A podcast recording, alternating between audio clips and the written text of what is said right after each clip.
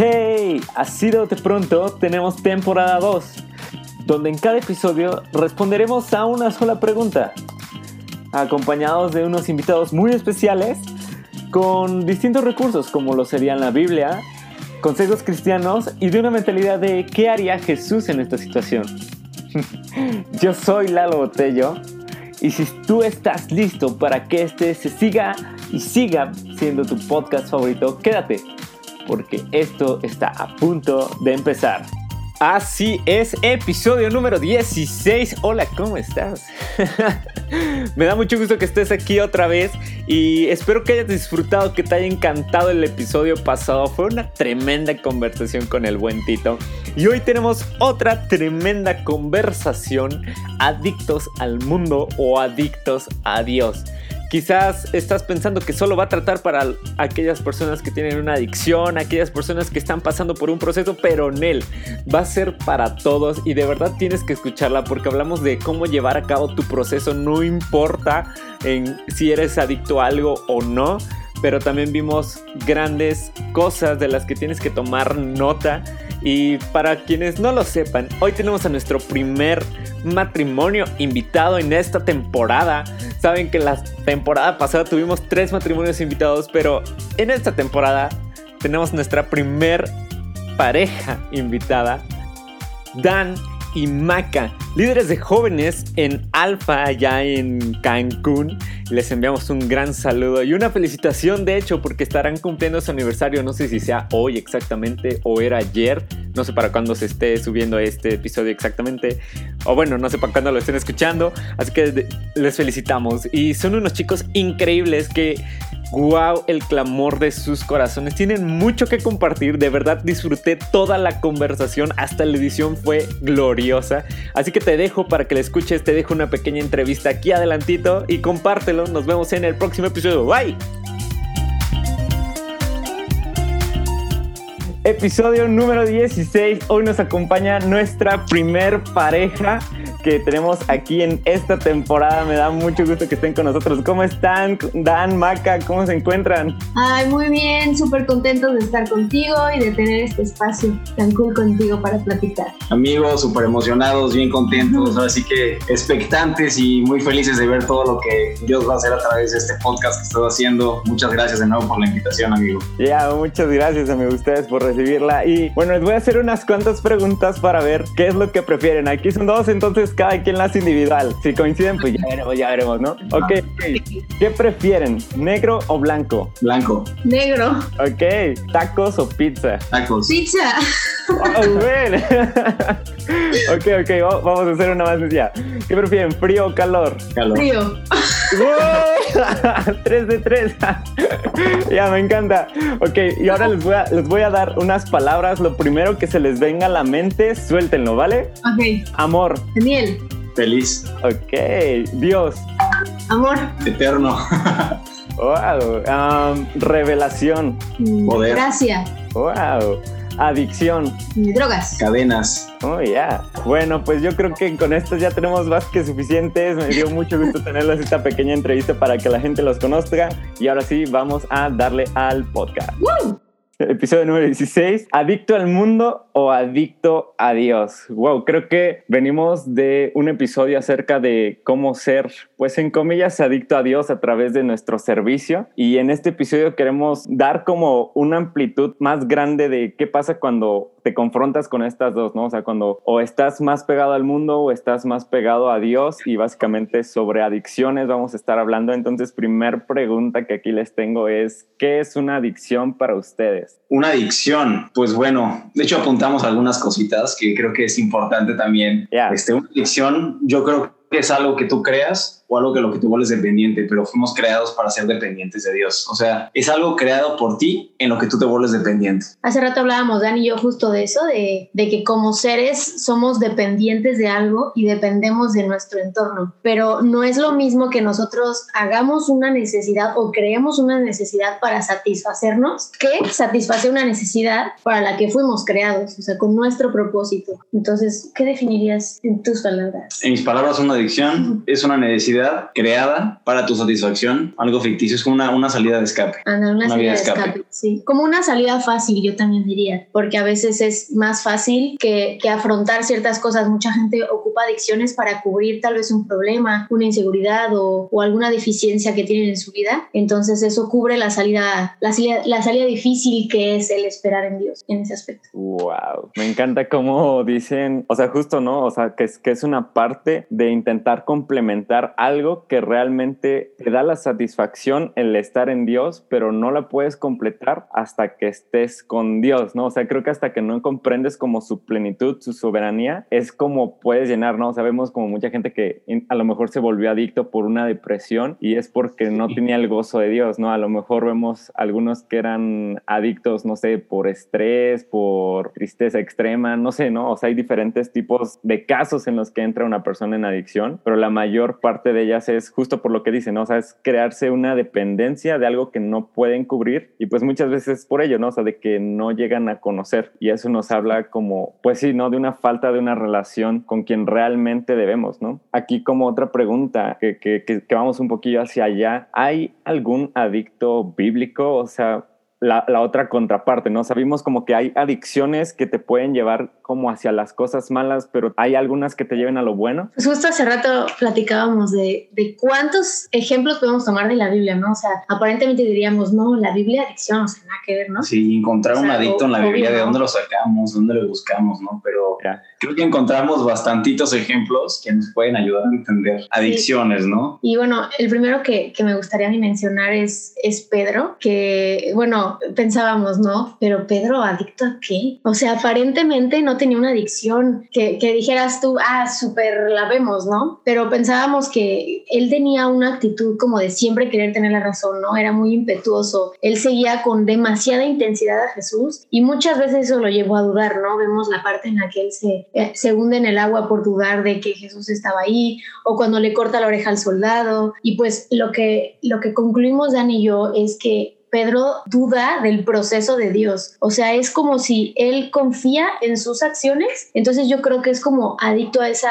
autodidacta, esa forma de autodidacta. Autodependencia. Autodependencia. No lo pudiste decir mejor. También dentro de estos adictos, bueno, tal cual la palabra como, como decir, no, pues tal persona era adicto a tal cosa, no la encontramos en la Biblia, ¿no? Pero por sus acciones, por sus frutos, por sus actos, por sus obras, podemos darnos cuenta que muchos personajes de la Biblia tenían pues ese tipo de, pues, de situaciones, ¿no? Por ejemplo, Salomón. Salomón era adicto, yo creo, a a sus deseos desatados. O sea, ¿por qué? Porque él fue una persona que gracias a Dios ha adquirido tanta sabiduría, pero el hombre de, dentro de, esa sabiduría, Salomón lo escribe en Proverbios, dice que nunca se sacia el ojo de ver ni el oído de oír. Entonces yo pienso que en cierto sentido Salomón se volvió también adicto a esa, a esa adrenalina de poder conocer cosas nuevas, al grado que nunca se sació, tuvo todo el oro que quiso, las mujeres que quiso, tuvo esencias, dice la Biblia, y aloes y aromas de todo el mundo y sin embargo, pues nunca se sació, ¿no? Entonces yo pienso que él tuvo una adicción por esa sensación de, pues, de sus deseos desenfrenados de poder llenarse con otras cosas que no eran Dios, ¿no? También tenemos a alguien bien interesante en adicciones que creemos que también puede ser importante. Uh, creo que mi favorita, me voy a saltar los otros que habíamos pensado porque este es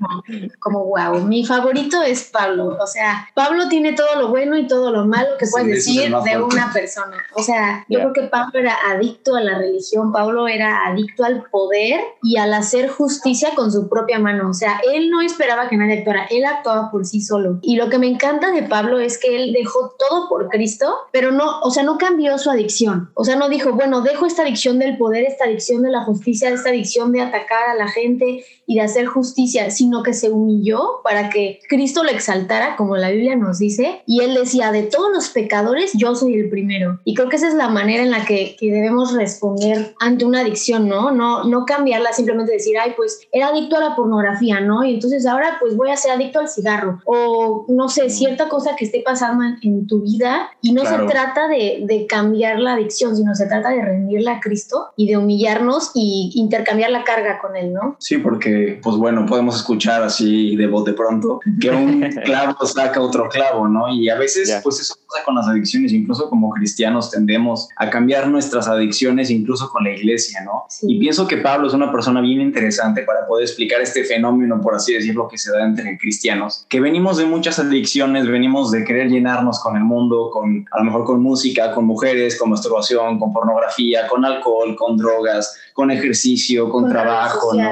con redes sociales. Y de hecho, no te diste cuenta, pero al principio de, de lo que nos preguntabas, yeah. Maca decía algo bien, bien, interesante, ¿no? Porque decía, bueno, es que, pues, ¿por qué no puedo ser adicto a Dios, no? O sea, ¿por qué no puedo volverme adicto a lo que me hace bien? O sea, volverme adicto a estar adorando y estar aquí. Y platicamos, Maca y yo decíamos, es que yo creo que realmente no te puedes volver adicto a Dios. Claro. Porque para volverte adicto a Dios ya viene, o sea, el término adicción por implicaciones malos, ¿sabes? O sea, sí. te, te, connota a algo de que lo, a lo que te eres dependientes, ¿no? Entonces, de, decíamos, o sea, no es lo mismo, o sea, por ejemplo, no es lo mismo crear una necesidad para satisfacerte que satisfacer una necesidad para la que fuiste creado. Entonces, yeah. esa frase yo pienso que sí es algo que podemos resumir y anotar sería esto. No es lo mismo crear una necesidad para satisfacerte que satisfacer una necesidad para la que fuiste creado. Sí. Y justo hablábamos hace rato de lo importante que es definir una adicción, ¿no? Porque a veces pasa que le damos mucho poder a las palabras y decimos, ay, en vez de decir estoy triste o estoy desanimado, decimos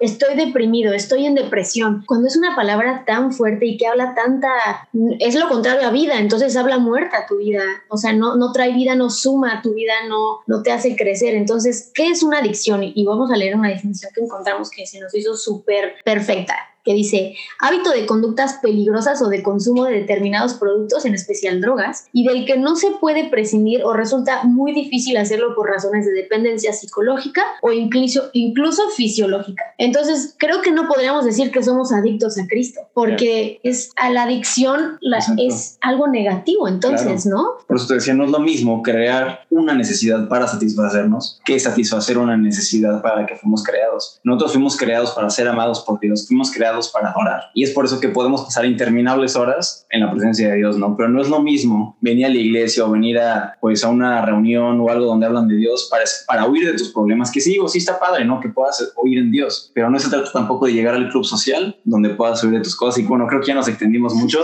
Sigue. No, yeah, me encanta. Claro, por favor.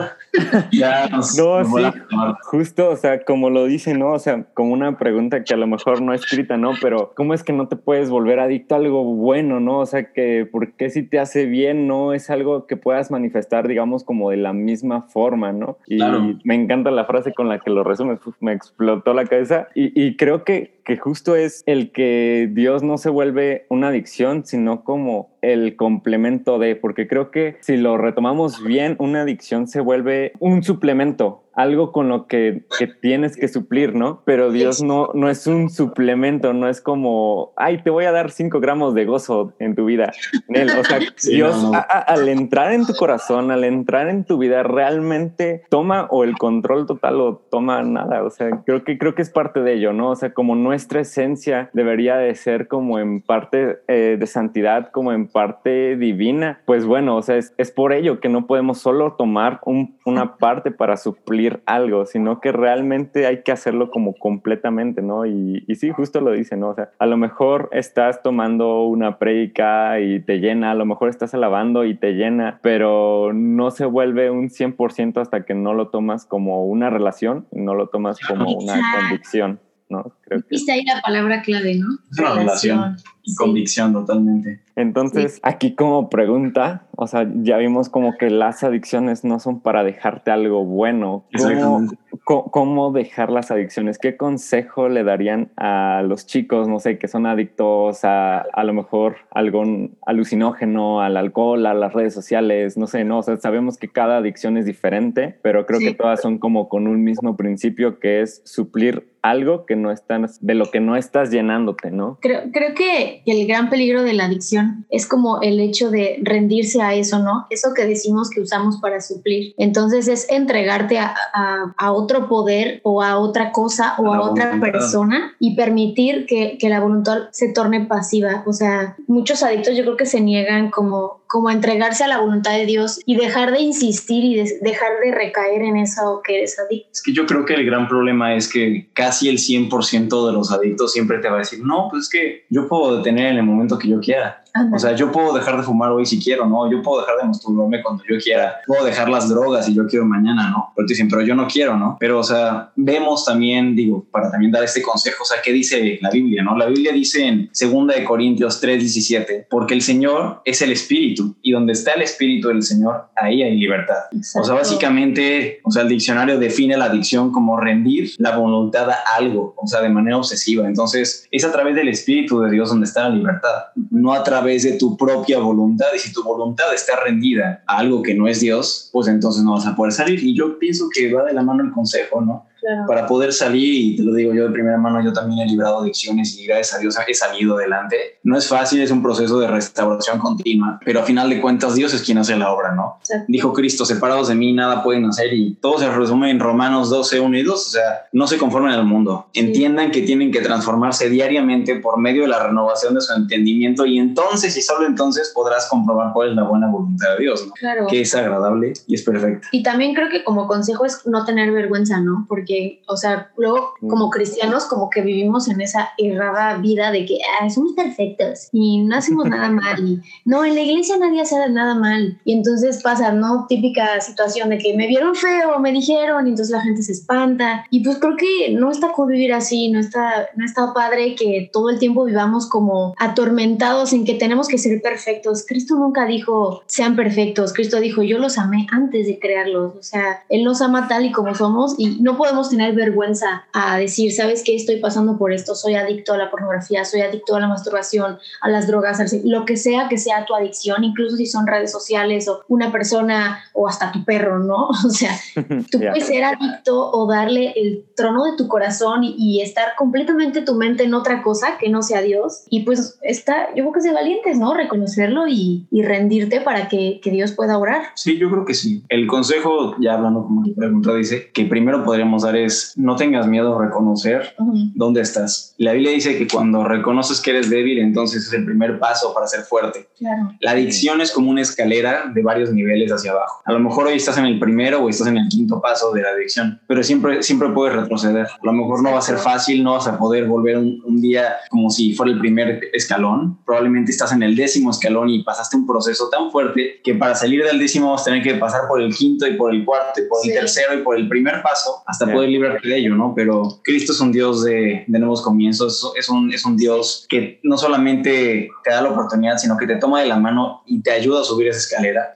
Y más importante, recordar que las adicciones son un vacío, o sea, son para llenar un vacío. ¿Qué vacío quieres llenar en tu vida? Identifícalo y entonces llénalo con Dios. Creo que parte del consejo es, creo que es el no desesperar en el proceso, ¿no? Es, sí, exactamente. Nos cuesta muchísimo, creo que estamos acostumbrados a hacer una de las, con una de las generaciones que más entre más rápido mejor. Y creo que, o sea, no puedes omitir, eh, les compartía a unos chicos, ¿no? Acerca de cuando estaban Sadrach, Mesach y Abednego entre las llamas, ¿no? Y ahorita, ahorita les explico por qué así allá voy. Al punto que quería llegar con, con ese mensaje de aquella vez es que para llegar como a ese tipo de milagros hay que pasar por ese tipo de hornos, ¿no? Entonces va a ser como, no siempre va a ser como en la comodidad que tú lo desees o como tú hubieras pensado que querías, pero si quieres llegar realmente como a ver a Dios, a que esté contigo, a veces hay que pasar como por cosas no tan agradables, ¿no? Y, creo que en parte de ello es, es que a mí me encanta esa historia porque nos habla, o sea, nos habla desde cómo los encasillaron, o sea, los amarraron y fueron echados al horno de fuego. Y, algo súper curioso es que cuando ellos iban a ser echados al horno, que fue calentado siete veces más, eh, los dos que los iban a lanzar se quemaron al instante y a ellos no les tocó la llama. Entonces es, no sé, desde tu primer paso, Jesús está contigo. Wow.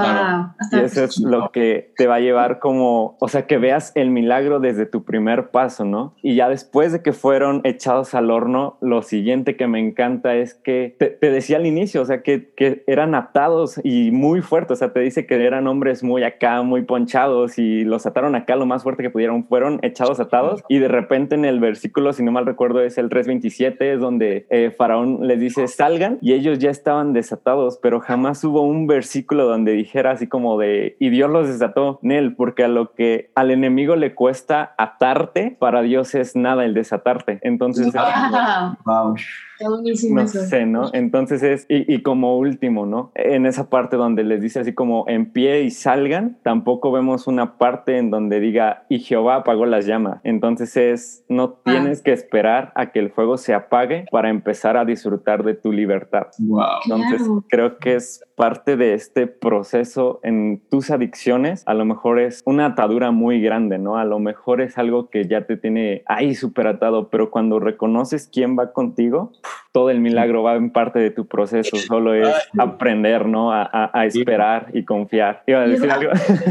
sí, estamos poniéndonos de acuerdo, ¿no? Para, para que eh, haya orden aquí. Después, justo de eso, una de las partes que más me gusta de la Biblia es esta historia. Y, me encanta porque dicen que Dios los va a sacar de ahí. Y dicen, y si no, oh. aún así nos vamos a arrodillar. Y eso me encanta, o sea, te lo me pongo chinita, o sea, digo, yo voy a adorar a Dios, pase lo que pase. Y si, y si me saca de aquí o si no me saca de aquí, mi adoración es constante y mi adoración es firme. Y mi corazón se mantiene latente y se mantiene firme en la promesa que, que tengo con Él, porque, o sea, Cristo nos promete todo nos saca del hoyo, ya, o sea, nos sacó más bien. O sea, esto es, tenemos ya la victoria, o sea, podemos estar viviendo ahorita por un, un hoyo gigantesco o como lo quieras ver, pero tu, tu, promesa está latente. Entonces yo prefiero aferrarme a esa promesa porque la tenemos ahí sin merecerla, ¿no? Y salgamos o no de esta adicción por la que tal vez tú estás pasando, aún así y si no, no nos vamos a arrodillar ante cualquier situación. Claro. Que a Cristo. Y digo, a mí me gusta ver las historias de la Biblia como una analogía, ¿no? También, o sea, no pretendo también saber todo, pero a mí me gusta imaginarme escenarios para construir, pues, situaciones que nos ayuden a entender más la voluntad de Dios, ¿no? Si nos ponemos a pensar en el tiempo de Daniel y de Sadrach, Mesach y Abednego, pues tú podrías pues, imaginarte los materiales con los que estaban hechas sus cadenas, ¿no? En este caso yo me imagino que, pues vamos a, vamos a suponer que los ataron con cuerda, ¿no? Y estaban atados con cuerdas, ¿no? Entonces, suponiendo eso, no me estoy yendo a, a, la... Bíblicamente yo estoy suponiendo, es una suposición mía, para que no me tachen de. Imagínate que ellos vienen atados con cuerdas, ¿no? Y ellos dicen, no manches, ¿cómo puedo ser libre, no? Y de repente Dios les dice, pues te voy a meter al horno para liberarte, ¿no? Entonces dices, no manches, ¿cómo voy a entrar ahí? No, y a veces dices, ¿cómo es posible que tan atado Dios me dé un ultimátum y me tenga que probar mi integridad incluso con el fuego más fuerte que he probado, ¿no? Pero no es hasta que te das cuenta que hasta que estás dentro del fuego, que el fuego quema las cadenas que te están deteniendo. Entonces, no es hasta que estás dentro del fuego que puedes ser liberado porque son quemadas las cuerdas que te tienen atado. Claro. Y la Biblia dice es por el fuego tú ves probada. A través del fuego también es que el oro se, se, se, se, purifica, ¿no? Y digo, esa es una analogía muy bonita porque, pues qué padre, ¿no? Es dentro del fuego que tus cadenas son caídas delante de Cristo. Pero también llega otro panorama muy fuerte como el de los egipcios, ¿no? O sea, muchos anhelan la libertad, pero están enamorados de sus cadenas. Mm. Entonces, ¿cómo salir de una cárcel de la que no te quieres salir? Y ese yo creo que es el mayor problema de la adicción, estar enamorado de lo que te tiene atado. Wow, justo. O sea, y, y... nos vamos a extender un buen No, no, está buenísimo. A mí me encanta. Y, y, sabes, o sea, porque justo como lo dices, luego se vuelve como una prisión tan cómoda que no quieres salir. ¿no? ¿Sí? eso? Sí. Que, que justo yeah. que te, te, hace la cárcel tan cómoda. Hasta te pone el arbolito de Navidad ahí para que te sientas en casa. Aquí estoy. justo, ¿no? Yo, o sea, creo que e, es parte del proceso el, tu primer paso y creo que eso es lo que te lleva al segundo, al tercero, al cuarto pero hasta que no decidas tú mismo salir de ello, nadie más te puede evitar, nadie más puede vivir tu proceso. Entonces es, es tu relación con Dios lo que te va a hacer salir de o quedarte ahí, ¿no? O sea, pues sí. Claro, es que mira, no se trata de sanar una atadura, teníamos aquí escrito, o sea, se trata de que tu ego no te deja reconocerla. O sea, es el miedo a exponer tu debilidad que es más fuerte incluso que lo que tú quieres, que, o sea, que tu libertad. O sea, por eso no puedes salir y por eso seguimos recayendo, ¿no? O sea, porque lo que tenemos que hacer es humillarnos y entregarnos a Dios y reconocer que le estamos regando, que ya le embarramos y que tenemos que salir. Pero el ego a veces no nos deja salir porque no queremos re reconocer que somos débiles. Ah, el ego es lo que te lleva a no reconocer que no eres débil y si no mal reconocer recuerdo. Ah, ah, se me fue la otra palabra, pero el contrapuesto es no, no creerte lo suficiente para poder pedir ayuda. O sea, eso está creo que es lo que te lleva como la, la contraria, ¿no? Uno es como, Nel, soy muy fuerte, puedo salir por esto, y la otra es, no, es que me cuesta pedir ayuda, y es parte, creo que de la siguiente pregunta, o sea, ¿cómo pedimos ayuda? O sea, ¿cómo, cómo dar ese grito de auxilio? Es que creo que sí se requiere muchísima madurez. Yo siempre he dicho, para decir la verdad y para ser valientes y para dar la cara y para decir que somos débiles, se requiere mucha valentía, ¿no? Y se requiere eh, reconocer que somos débiles para que entonces Dios se haga fuerte. Pero nos tenemos que hacer débiles. O sea, no se trata de decir, soy débil y Dios se hace fuerte y como arte de magia, ¿no? Sino se trata de que nos humillemos para que Él, nos exalte. Es que es bien chistoso porque de hecho ayer Mac y yo platicábamos y me decía Mac, me decía, oye Dani, ¿tú qué piensas? ¿La ayuda se pide o se da? ¿No? Wow. Entonces, pues yo le decía, no, pues la ayuda, este, Dijiste, se, da. no, se pide, se pide. Yo dije, pues la ayuda se pide, ¿no? O sea, porque ¿cómo voy a saber que tengo que ayudarte si no, si no reconoces que necesitas ayuda, ¿no? Y yo decía que se da. no, se da. Entonces, pues decíamos eso, ¿no? O sea, ¿tú qué opinas? Realmente, o sea, ya te la, te la pregunto, tío, ¿tú qué, qué, qué, opinas? En caso de las adicciones, ¿la ayuda se pide o la ayuda se da? Yo creo que es parte de ambas. La pides cuando tú eres el que la necesita y la das cuando sabes que alguien la necesita. Exacto. creo que es, es parte de ese punto, ¿no? O sea, porque a lo mejor sabemos de alguien que que, sabemos que está atrapado en algo, ¿no? O simplemente lo vemos por su forma de actuar, por su forma de pensar, no sé, ¿no? Y, vemos cómo se corrompe a lo mejor su sensibilidad en ciertas cosas. Y entonces ahí es cuando creo que está pidiendo ayuda sin pedirla. Pero hay, hay, hay, casos en los que son al revés, ¿no? O sea, que realmente no lo sabías y necesitan, necesitan ayuda y entonces son los que, que la piden. ¿no? hay, hay, un momento en el que creo que siempre, o sea, estoy completamente de acuerdo contigo pero creo que también tenemos que tener en mente que, que tenemos que estar con ese constante eh, recordatorio en nuestra mente de, de, dar ayuda sin que nos la pidan, pero refiriéndome no, no simplemente a una adicción así súper visible, ¿no? sino a las invisibles que todos tenemos, como las inseguridades, como las redes sociales, como el peso de una persona o como cómo se físicamente, la música, lo que constantemente los jóvenes viven actualmente, ¿no? Entonces, eh, tener esto en mente de que las adicciones son consecuencias tienen consecuencias espirituales en todos y creo que una forma de siempre extender ayuda constantemente, aparte de la que te lleguen a pedir o que tú llegues a, a detectar así como muy precisa, es siempre estarle dando a la gente, oye, ¿sabes que eres luz? ¿Sabes que, no sé, tienes un don increíble con esto? Oye, hoy me desperté y pensé en ti, quiero que sepas que Dios te ama, que Dios tiene un propósito. O, oye, ¿cómo está tu familia? ¿Cómo está? Nosotros tenemos el poder de llenar ese vacío en las personas que el mundo quiere llenar y que el mundo quiere llenar con adicciones, nosotros podemos llenarlas con sal. Entonces, creo que esa es una forma. Sí, a mí me gustaría decir algo antes de, cambiar el tema porque pienso que Está increíble lo que dijiste. Y antes de seguir con esto, que, que seguramente Botello va a tener mucho que decir, quiero volver al tema de la ayuda, ¿no? Pienso que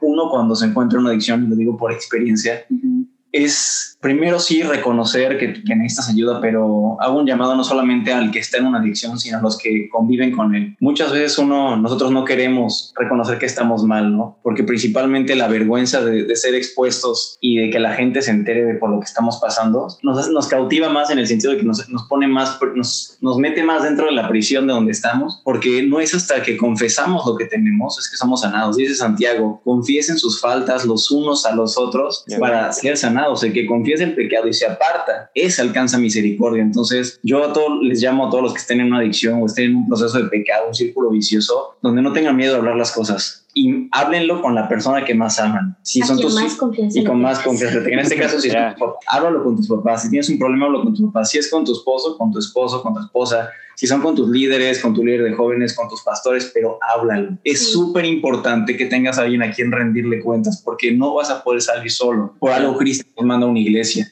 un cuerpo, la mano se ayuda, la cabeza mueve. Entonces, mi mayor consejo, no saben, o no, a lo mejor probablemente sí lo sepan, la tortura que es callarte tu adicción. Oye, mi amor, si puedo agregar algo, también decirlo siempre en un entorno sano. Sí. Porque he visto muchos casos donde, donde la gente abre su corazón a la, persona incorrecta. Y eso es bien grave porque cuando alguien te... Yo, yo lo siento así, o sea, yo siento que cuando alguien confía una carga a ti, yo siento de esta forma. Dios va a tomar el control de la situación o va a decirle a esta persona o va a rendirle cuentas a esta persona por lo que hizo. Pero cuando esa persona ya te lo dijo a ti, te lo compartió y te abrió tu corazón, Dios ya se va a voltear a ti a ver qué vas a hacer. Exacto. Porque tú ya tienes una responsabilidad en tus manos. Entonces, cuando una persona te abre el corazón o su corazón, no es para dar juicio. o sea, no es algo de, no es algo de de risa, ¿no? Y mucha gente le encanta como que contar, ¿no? Ay, adivina lo que me contó fulano. Y, o sea, sí, el chisme es divertido, pero tenemos que, esto es algo delicado, para la gente es delicado, tal vez para ti sea algo leve, pero para esta persona es algo muy fuerte. Y si su adicción es más fuerte de lo que tú te imaginas, puede dañar a esa persona y en vez de sanar, puede crear un resentimiento porque de por sí una adicción es una barrera entre el adicto y Dios, ¿no? Entonces puede crear una barrera entre el adicto y la iglesia y Dios. Entonces, por eso la gente huye. Entonces hay que siempre porque a lo mejor, A lo mejor para ti es algo super X, ¿no? Y alguien llega a contarte que es adicto, no sé, a los videojuegos y tú, por favor, o sea, y te ríes y claro. pero realmente cuando alguien te confiesa algo así, tiene, como dice el Spider-Man, un gran poder conlleva una gran responsabilidad, ¿no? Amén. o sea, esténse dispuestos a escuchar y cuando alguien les cuente que, y si, van a abrirse con alguien y tienen a alguien que se abre con ustedes, escúchenlo. Si a lo mejor les afecta a ustedes la adicción del tercero con el que están hablando, aguántense el orgullo y escuchen primero lo que tiene que decir, porque primero la persona tiene que sanar para no volverlo a hacer. Si lo primero que recibe es juicio de nuestra parte, en lugar de sanar, vas a generar que esa persona nunca más se vuelva a abrir contigo y entonces cargue con eso solo. Bueno, ya hablamos mucho. Seguimos con... ¡Wow! No puede ser.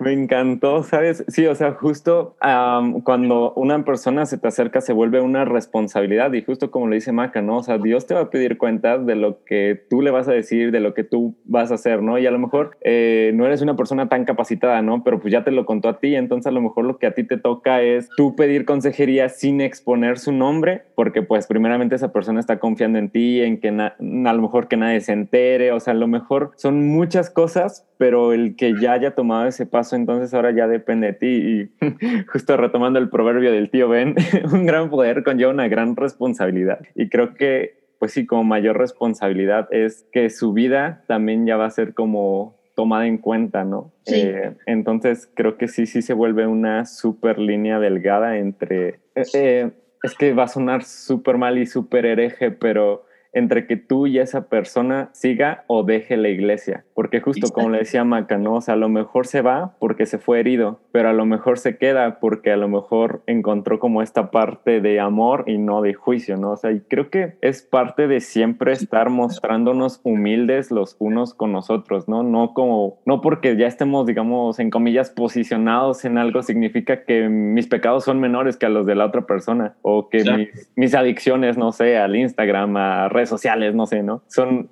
son menos graves que las que a lo mejor son más notorias, ¿no? Alguien que es adicto al cigarro, alguien que es adicto, no sé, a otras cosas. Entonces, no menosprecies el, el que la otra persona sea como, pues a lo mejor una adicción menor que la tuya o que sea mayor, sino que realmente también necesita un proceso, también necesita sanar y creo que es parte de ello, ¿no? Claro. Algo muy importante, perdón, creo que Maja quería decir algo, es también dentro de esa responsabilidad, también uno cuando recibe la confianza de alguien en, recibir o sea, una confesión, o sea, es muy importante también saber nuestro nivel espiritual de madurez.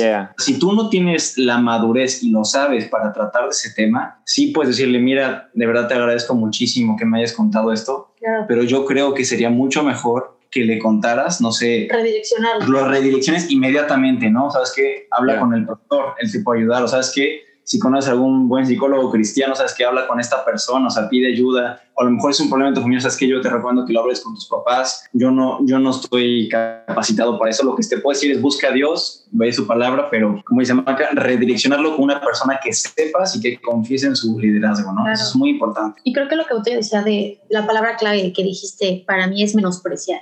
Wow. O sea, a veces menospreciamos el proceso de los demás menospreciamos su dolor o la forma en la que la gente evoluciona ante una pérdida, ante una adicción, ante un dolor.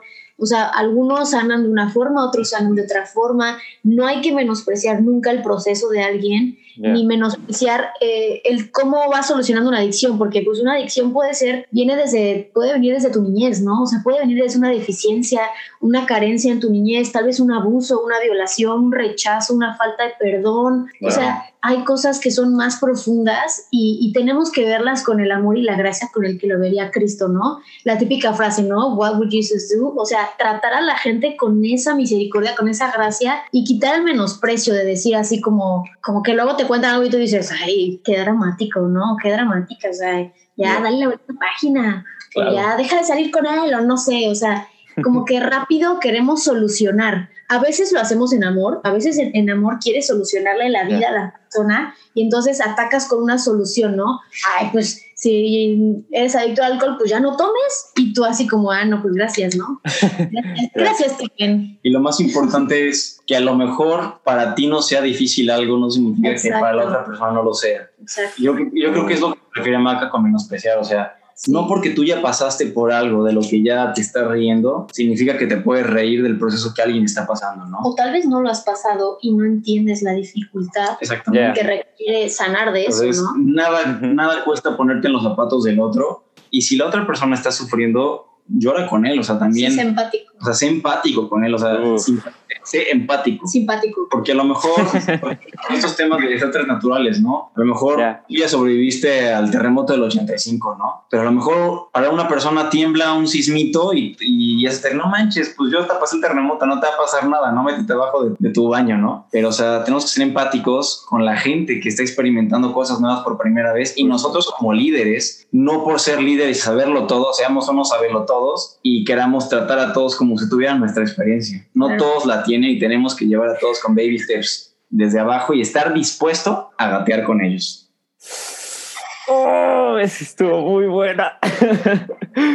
wow, o sea, wow, o sea, a resumidas palabras, no menosprecies el proceso de otros, acompáñalos en su proceso, ¿no? Creo que es parte de ello, ¿no? Y me gusta cómo lo dicen, ¿no? O sea, hasta la misma Biblia lo dice, ¿no? O sea, llora con los que lloran y gózate con los que se gozan, ¿no? Porque, bueno, yo creía que llorar con los que lloran confronta nuestro orgullo y gozarnos con los que se gozan confronta nuestra envidia. Entonces, wow, eso es muy bueno. Creo que también es parte de ello, o sea, el reconocer que la otra persona, justo eso, es persona, creo que es darle un, un, sello, ¿sabes? Como de, de, identidad a esa persona, de que la reconoces en cuanto a, brother, sé que estás tropezando, te acompaño, no a tropezar, sino para que tropieces menos, ¿no? Eh, y creo que, wow, no sé, me encantó cómo, cómo dijeron eso último. Y, y, y, entonces aquí, o sea, ya saliendo, digamos, a esta parte del tema, la pregunta era como, puedo volverme adicto a Dios, pero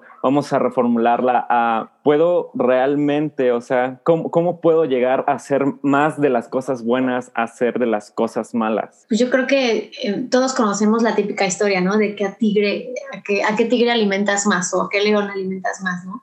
Pero vamos a, a, aterrizarlo más a la realidad. Donde tú pasas más tiempo, donde tú pas, tu mente está pasando más tiempo, tus oídos, tu vista, pues eso es lo que va a haber dentro de ti. Entonces yo creo que como consejo, lo, lo que yo hago cuando, cuando adicciones a redes sociales o, o, trabajo, tiempo, el estrés, lo que sea, está tomando control de mi mente, lo primero que hago es detenerme y rendirle cuentas a Dios, ¿no? Acercarme a Dios, eh, tomar como esta experiencia como algo que me enseñe y entonces humillarme ante Dios, hablar con Dios, pasar tiempo con Él y volver a construir o reconstruir esa relación que se fracturó tal vez con Dios y empezar a pasar más tiempo con Él. O sea, empezar a disminuir esa adicción y subir mi tiempo con Dios, eh, pasar tiempo en otras cosas, o sea, empezar a sustituir esa adicción con cosas buenas, con nuevos pasatiempos o pasatiempos, nunca había dicho esa palabra, hobbies o, cualquier cosa que supla eso que te está intoxicando. También yo pienso, claro, que dentro de esto no se trata de volvernos adictos a Dios, ¿no? Sí. Tampoco de volvernos dependientes de Dios, porque es un hecho que dependemos completamente de Dios, ¿no? Yo pienso que no se trata de pasar tanto tiempo en la iglesia o tanto tiempo sirviendo, o tanto tiempo haciendo acciones que te vuelvas dependiente de la gente o del círculo donde estás rodeado. O sea, calidad. Yo no, yo no pienso que se trata de volvernos, voy, a reformularlo.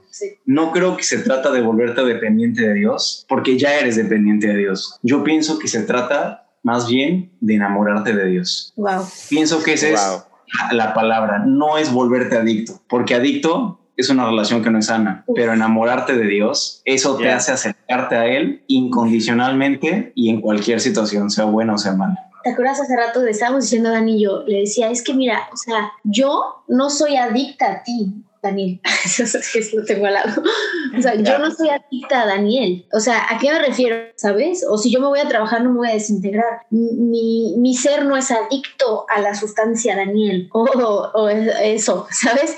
Pero eh, tampoco depende mi vida de Daniel, pero es una relación, o sea, mi corazón puede estar dependiente de alguna forma diferente, pero no somos adictos el uno al otro. Y lo mismo pasa con Dios, o sea, es una relación de amor, es una relación cercana, pero no quiere decir que, que todo mi, mundo va a girar de una forma tóxica, adicta y... Eh, ¿Cómo? Enfermiza. Enfermiza hacia Daniel o hacia cualquier situación. La palabra yo pienso que sería, no se trata de relacionarnos con el marco de Dios de una manera fanática, sino de una manera de amor. Dice la Biblia que el amor es el vínculo perfecto y en el perfecto amor no hay temor. Entonces, cuando alguien realmente ve a Cristo a través de ti, lo va a ver a través del amor que sientes por él no lo va a ver a través de tus acciones o qué tanto vas a la iglesia, sino la gente va a conocer a Cristo por qué tanto lo amas. Y entonces, al ver qué tanto lo amas, la gente va a poder ver qué tanto los ama a ellos. Claro, creo que es eso, el amor. Es el amor.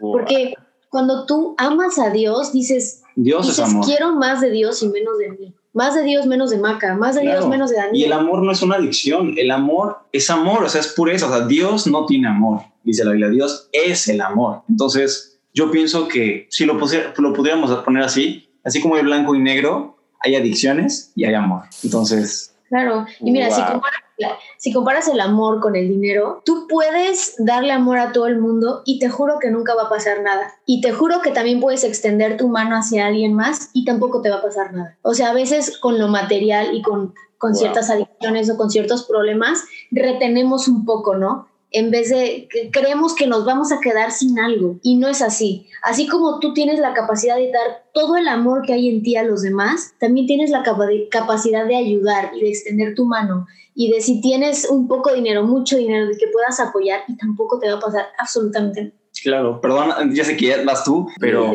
eso yo pienso que fue la clave en esos, esos ejemplos que hablábamos al principio. Salomón, Sansón, ah, no hablamos de Sansón, pero también Sansón, Pablo, Pedro, o sea, ellos dejaron de hacer las cosas por religión, como Pablo en específico. Él era un religioso, él era una gente que se, se, atacaba, acataba los procesos, sino que él ahora hacía todo por amor, por misericordia pienso que ese es el amor. Y ya con eso te dejo hablar, hermano.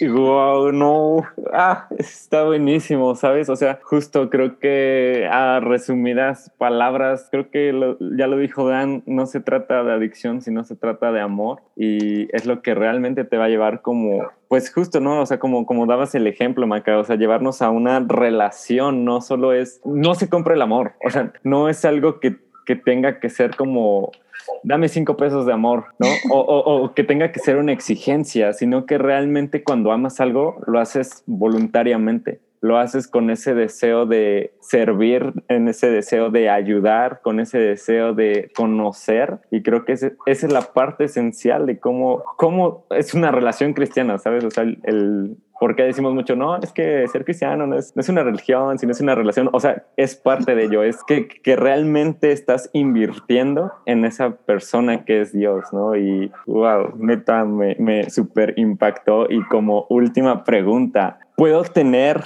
un equilibrio entre las cosas de Dios y las cosas del mundo? ¿Cómo es posible? ¿Cómo puedo tener una, un equilibrio entre esto? Simplemente yo pienso que no se trata de tener un equilibrio. Jesús dijo, están en el mundo, pero no son del mundo. O sea, el equilibrio mismo existe porque como decía Pablo, o sea, yo tengo el espíritu dentro de mí, pero también tengo el pecado. O sea, hay una, no voy a, no voy a decir herejías, pero hay una dualidad dentro de nosotros que está inerte desde el mismo momento que Adán pues injertó el pecado en el mundo, ¿no? O sea, ese equilibrio que queremos tener, realmente yo creo que se trata no de un equilibrio entre el mundo y Dios, porque no puede ser blanco y frío a la vez, blanco y negro a la vez. Yo pienso que se trata de un desequilibrio, ¿no? Y hacia, hacia dónde te vas a inclinar más. Tenemos de ambas partes dentro de nosotros, tenemos pecado y tenemos luz, pero donde le eches más peso es donde vas a estar. Entonces yo pienso que no hay un desequilibrio, la balanza no debe estar recta todo el tiempo, la balanza debe estar inclinada hacia un lado determinantemente y yo creo que esa es, esa es la manera, no buscar un equilibrio, sino inclinarte más para que no te quedes en la mitad.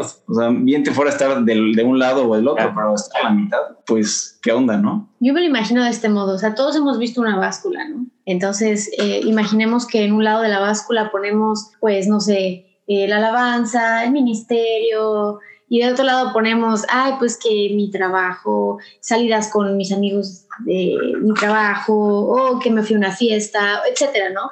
Y pues suena padrísimo decir, yo tengo un equilibrio en mi vida cristiana y mi vida de... O sea, suena padrísimo, sí, es una, una frase que suena cool, pero seamos honestos si la analizamos, como dice Dani, pues por supuesto que no, porque en una balanza que, que, está pareja, digamos, equilibrada, pues yo siento que Dios llega y ve esa balanza y dice, mm, siervo, siervo fiel, no, pues no fuiste fiel. Con lo poco que te di o lo mucho que te di, no lo multiplicaste, ¿no? Entonces, pues yo, en lo personal, yo quiero llegar a un punto en el que, en el que esa balanza de mi vida lleve a Dios a decirme, siervo fiel, en lo poco me fuiste fiel, en lo mucho te pondré.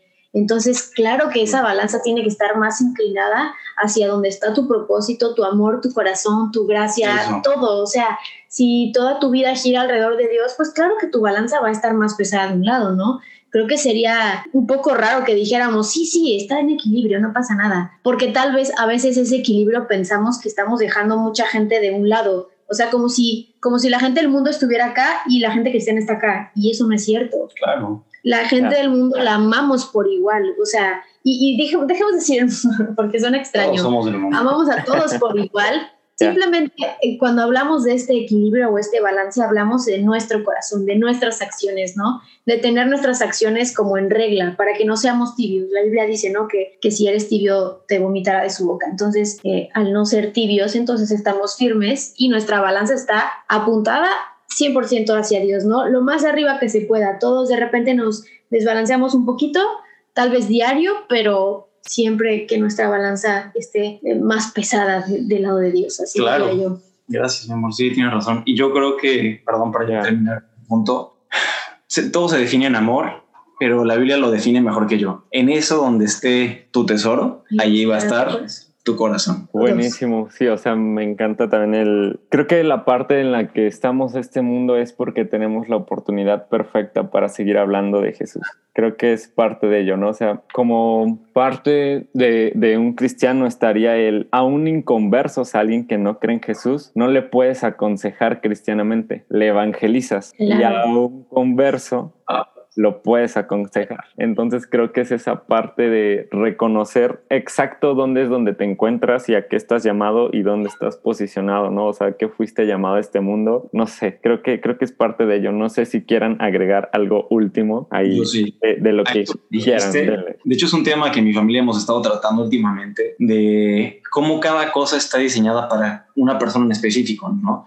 Y a veces pensamos que porque llevamos muchísimo tiempo estudiando la Biblia, es el lenguaje que tenemos que utilizar en todos lados cuando no es así. O sea, dice, creo que Pablo, honestamente no me acuerdo dónde, pero dice que en resumidas cuentas tú eres la única Biblia que mucha gente va a leer en su vida. Y a través de tu testimonio la gente es que va a poder ver a Dios. Entonces, tú no puedes llegar a aconsejar a alguien que no cree en la autoridad de la Biblia con base en la Biblia directamente. Es como, por ejemplo, Día de Muertos, ¿no? La gente pone sus altares y pone las fotos de sus seres queridos y si de repente tú le lanzas un pasaje de Deuteronomio este, 20, las maldiciones de que caen sobre la idolatría, y dices, no, pues es abominación a Jehová, pues la gente va a decir, brother, ¿qué te pasa? O sea, yo estoy honrando a mi familia, ¿no? O sea, no podemos llegar así. De la misma manera que si alguien está cometiendo, le está poniendo el cuerno a su esposa o su esposo, tú no puedes llegar al frente del es adúltero, se van ir al infierno, lárguense de aquí. No, no, o sea, yo pienso que para hablar a una persona que es inconversa, tienes que hacerlo de la manera que hizo Jesús. Cuando la mujer, que era una mujer adúltera, que cacharon en el acto mismo adulterio, fue traída delante de Cristo por los, los cristianos, por así llamarle, y le dijeron, mira maestro, esta mujer pecó. le exhibieron. Yo pienso que Jesús hace el mismo proceso con la gente que no conoce de él. Primero la acerca a él, quita a todos los demás, tiene una relación con él y entonces cuando ya tienes una amistad y un lazo de confianza, en corto le dices, ¿sabes qué? Vete y no peques más para que no te venga mal peor. Pero tienes que primero ganarte la autoridad de poder hablar con él antes de venir a la gente a cantarle sus verdades, porque requieres confianza antes de poder decir cosas que requieren confianza.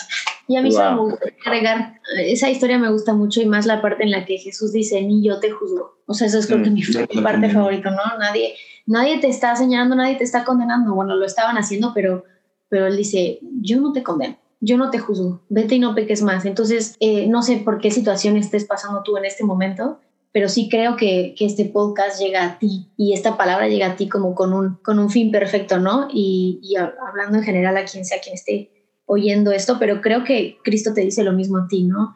Yo no te juzgo y tal vez te han juzgado, te han atacado, te han acorralado con cualquier cosa que has, has vivido, pero si Cristo no te juzga, nosotros no somos nadie para juzgarte y nadie es apto para juzgarte porque mm. Cristo ya pagó por ti en una cruz una vez y para siempre, ¿no? Entonces, no vivas en esa cárcel que el diablo te la pinta bien bonito y te la pone padrísima. O sea, sales a cárcel y vive tu vida en plenitud, como la Biblia dice, ¿no? O sea, todos podemos salir y todos podemos dejar esa adicción atrás y pues Cristo te ama. A lo mejor y sí estás mal, a lo mejor y sí estás en un error, pero Cristo no te juzga. Cristo te dice, ven cómo estás y entonces yo me voy a encargar de perfeccionarte hasta que mueras. Dios te habla por tu nombre, el diablo te habla por tu pecado. Oh, oh, oh, oh. El diablo conoce tu nombre y tu pecado. Sí. Wow, buenísimo, buenísimo ese final. pues creo que si no hay nada más que agregar, porque la neta yo ya no tengo nada más que agregarles. Me encantó tener esta conversación con ustedes. Muchas gracias por haber aceptado la invitación. Les damos muchas gracias a, a Daniel y a Maca por haber estado en este espacio que Dios los siga bendiciendo y los siga utilizando para que más jóvenes se acerquen a, Jesús mismo. Y guau, de verdad, muchas gracias por esta conversación, la disfruté muchísimo y sé que será de gran bendición para los demás.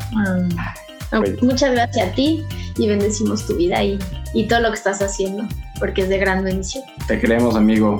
Muchas y algo sí te voy a decir es que en las cosas de Dios, cuando uno brilla, a la gente el reflejo no le gusta. Entonces tenemos que ser muy astutos porque a veces alumbramos donde hay sombra y hay gente que está en las sombras que necesita alumbrar y no lo está haciendo. Entonces yo nomás te digo no te desanimes, échale muchas ganas y muy importante que cuando estés brillando no te pase como Moisés, que te tapes la cara para que los demás no vean cuando dejas de brillar, sino recuerda que en todo momento a lo mejor sí puedes estar brillando con la luz de Cristo, pero un día vas a dejar de brillar y en ese punto donde reconoces tu debilidad, entonces a través de esa honestidad la gente va a poder ver tu liderazgo y va a poder ser fortalecida a través de ti, amigo. Muchas gracias. Y gracias por, por la invitación. Gracias, gracias a Dios. Y pues bueno, pues me despido acá de todos nuestros oyentes y pues nos vemos en el próximo episodio y pues nada, pues nos despedimos. Nos vemos. gracias.